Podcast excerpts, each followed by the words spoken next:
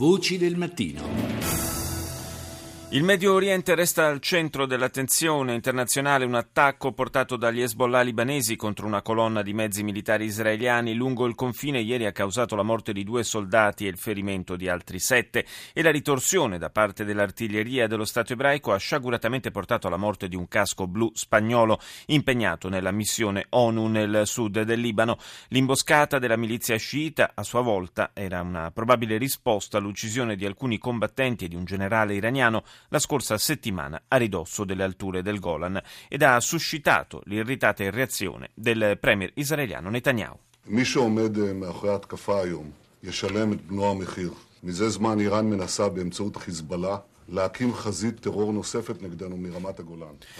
Chiunque sia dietro a questo attacco ne pagherà il prezzo per intero, ha detto Netanyahu. L'Iran, attraverso Hezbollah, ha tentato di creare un nuovo fronte terroristico contro di noi sulle alture del Golan. Stiamo prendendo le necessarie misure per neutralizzare questo tentativo. Il governo libanese e il regime di Assad condividono la responsabilità per le conseguenze degli attacchi che partono dal loro territorio.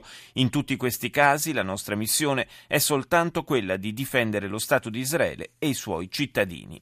E proprio nei pressi del confine con il Libano l'esercito dello Stato ebraico ha lanciato un'operazione per individuare possibili tunnel sotterranei utilizzati dai miliziani di Hezbollah per infiltrarsi in territorio israeliano, un intervento accolto assai positivamente dalla popolazione. מאוד בטוח לביטחוננו, שהתחילו לחפור וגלו את האמת, ואני מאמין שיש פה משהו Penso che sia davvero molto importante per la nostra sicurezza, commenta un abitante della zona. Hanno cominciato a sondare il terreno e sono convinto che là sotto ci sia qualcosa. Se lo scopriranno ci sentiremo più sicuri. In questo modo non verremo più sorpresi dai miliziani, proprio come è accaduto lungo la frontiera con la striscia di Gaza. Uno dei temi del giorno, sempre relativo al Medio Oriente, è naturalmente anche la vicenda della liberazione tuttora in bilico dell'ostaggio giapponese Kenji Goto, tenuto prigioniero dall'ISIS.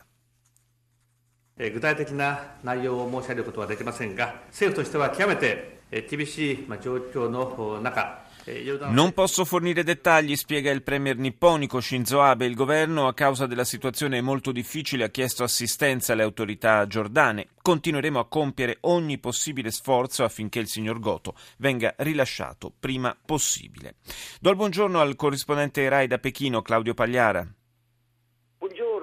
Buongiorno Claudio.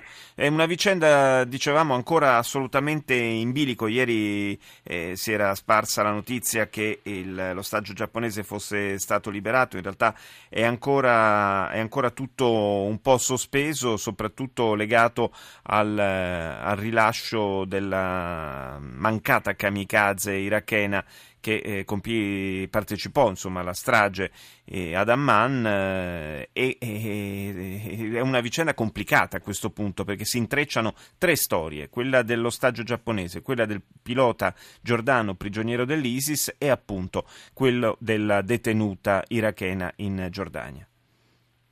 Sì, eh, ma al di là della complicazione, anche per semplificare la comprensione di questa storia, in realtà eh, eh, la storia è, è, è, nei suoi termini ormai è molto chiara. Abbiamo due, eh, due ostaggi nelle mani della, dello Stato islamico, uh, un pilota giordano catturato uh, dopo che il suo F-16 che stava volando in un'operazione di combattimento contro lo stesso uh, esercito, lo stesso Stato islamico è stato abbattuto, la F-16, e il giornalista invece giapponese. Ora la richiesta ieri dello Stato islamico era per evitare l'uccisione di due ostaggi, la liberazione di Sajida al-Rashami, che eh, come hai ricordato tu, una mancata terrorista suicida il marito si fece esplodere in un hotel di Amman uccidendo 57 persone. Ora, l'ambiguità e l'origine della confusione che nel video, nel video, drammatico in cui il giornalista Goto annuncia che la sua vita è appesa a un filo 24 ore, si dice eh, che le condizioni dello Stato islamico per la sua vita è il rilascio della terrorista, ma non si dice, eh, non si parla di scambio di ostaggi. Ora la Giordania ufficialmente si è detta disposta a rilasciare eh, la donna, in cambio però naturalmente del suo pilota, ma a quanto pare dallo Stato islamico non è arrivato l'ok allo, stato, allo, mm. allo scambio di ostaggi. Sembra quasi di capire che lo Stato eh, islamico vuole eh, la terrorista semplicemente per risparmiare la vita ai due ostaggi, ma non per rilasciarli. Ovviamente questo è inaccettabile e questo avrebbe creato una situazione di pericolosissimo stallo, pericolosissimo perché in gioco, ricordiamolo, c'è la vita di queste due persone e lo Stato islamico ha già dato prova di spietata eh, eh, cattiveria nel uccidere già Assolutamente. E siamo, un, altro, un, altro, stagio. E siamo ormai sul filo veramente delle, delle ore sì. perché l'ultimatum eh, sta per scadere. Restiamo eh, in Giappone, parliamo ancora di Giappone, ma eh, stavolta ci occupiamo del vertice tra Stati Uniti, Corea del Sud e appunto il Giappone, vertice a Tokyo, a proposito del programma nucleare nordcoreano. Eh, un vertice che diciamo potrebbe, potrebbe, usiamo il condizionale, preludere a una nuova riunione a sei? Sì, la, diciamo il, lo sforzo uh, che sta facendo la diplomazia internazionale ovviamente è, è quello di riportare soprattutto la Corea del Nord al tavolo delle trattative con la Corea del Sud con l'obiettivo eh, di giungere alla riunificazione tra le due Coree. Ovviamente questo è l'obiettivo finale, nel frattempo si spera che si possano fare dei passi distensivi per evitare le punte che proprio l'anno scorso hanno raggiunto un apice particolarmente grave eh, anche di scambio di, eh, di, di, colpi di, arma, di colpi di mortaio da una parte e dall'altra. Ora eh, c'è anche, parallelamente a questo tentativo occidentale, c'è anche un altro tentativo di coinvolgere la Corea del Nord in questo, in questo concerto, se si può dire. Questo, sì. Questa volta è protagonista la Russia che eh, ha proprio oggi ufficialmente confermata la partecipazione